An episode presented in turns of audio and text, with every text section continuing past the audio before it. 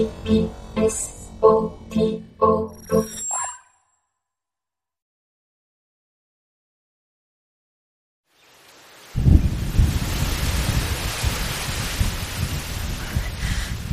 팡숑, 형만 찾아주면 너한테 항복할게. 형을 본 거 맞지? 어디 있는지 아는 거지? 착한 아이가 되어봐. 날 괴롭히면 뭐가 그렇게 재미있겠니? 너의 착한 마음을 보여줘. 그러면 네가 말과 행동보다 훨씬 착한 아이라고 생각할게. 왜 내가 너 때문에 착한 아이가 되어야 하지? 라고 파데트가 말했다. 내가 너한테 나쁜 짓 한 적도 없는데 나쁜 애 취급했잖아. 왜 쌍둥이 형제에게 친절을 베풀어야 하지? 둘 다 수탉처럼 거드름 피우며 나한테 다정하게 대해준 적도 없는데? 이봐, 파데트. 하고 랑드리가 말을 이었다. 뭔가 주겠다는 약속을 하라는 거지. 갖고 싶은 걸 빨리 말해봐. 너한테 줄게. 새 주머니 칼 줄까?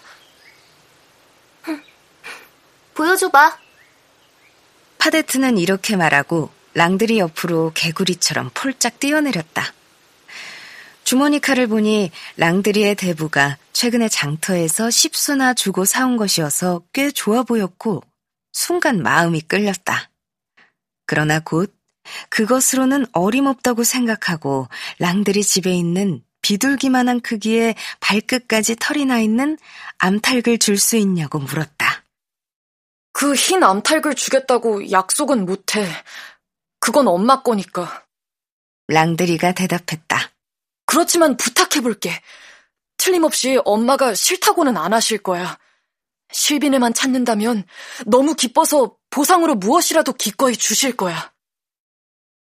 그래?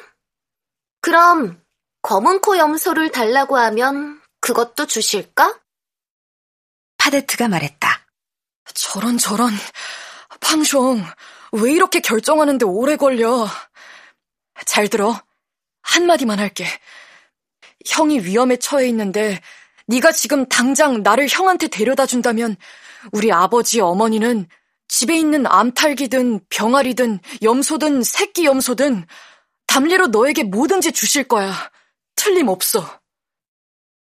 그럼 두고 보지.